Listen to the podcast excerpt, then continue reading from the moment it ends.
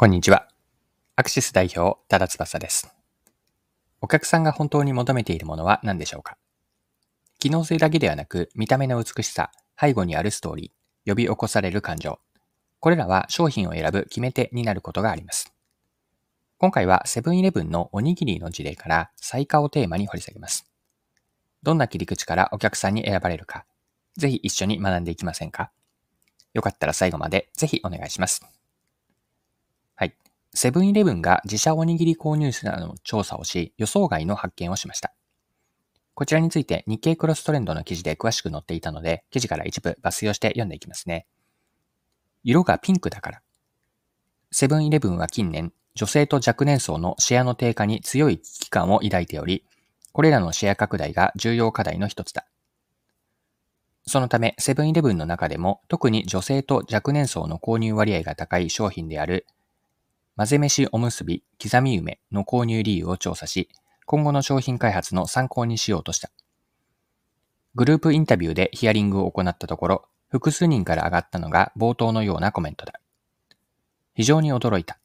私たちの中では全く予想できなかった購入理由だった。と、セブンイレブンジャパン執行役員、企画本部、ラボストア企画部長の山口氏は話す。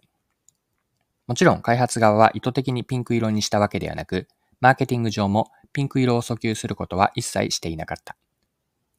ここから山口氏は女性や若年層にもっと来店してもらえるセブンイレブンを作っていく上で重要な示唆を得たという。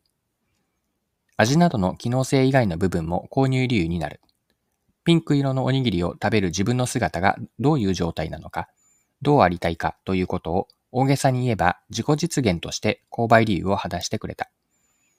機能性だけでない、商品を買うことで得られる意味やストーリーが物を買う理由になることを、売り手側も発想できなければいけないと強く思った。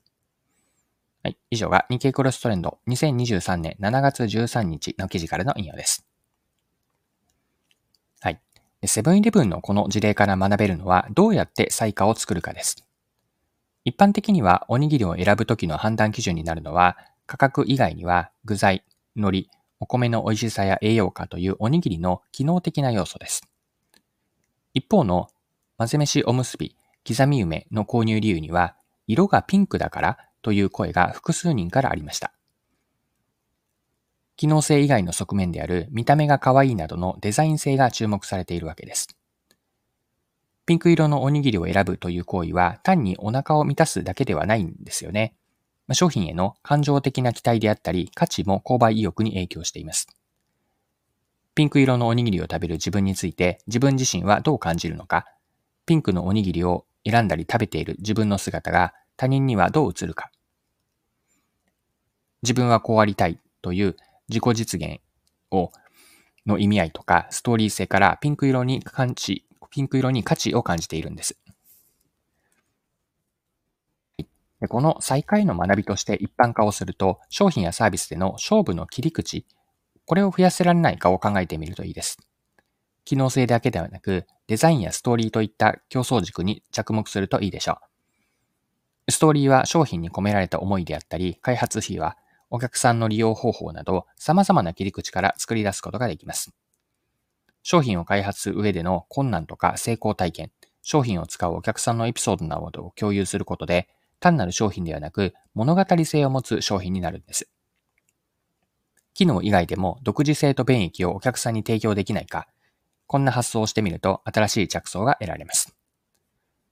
はい、そろそろクロージングです。今回はセブンイレブンの事例をご紹介し学べることを見てきました。最後に学びのポイントを振り返ってまとめておきましょう。商品の最価は機能性だけではなく、デザインとかストーリーも重要です。新しい切り口を入れることで新しい価値筋を作り出せます。商品を保有したり使うことで自分はこうありたいという自己表現、もっと言うと自己実現への訴求も有効なストーリーテリングの要素です。商品への感情的な期待であったり価値も購買意欲を高めることができます。はい、今回は以上です。最後までお付き合いいただきありがとうございました。それでは今日も素敵な一日にしていきましょう。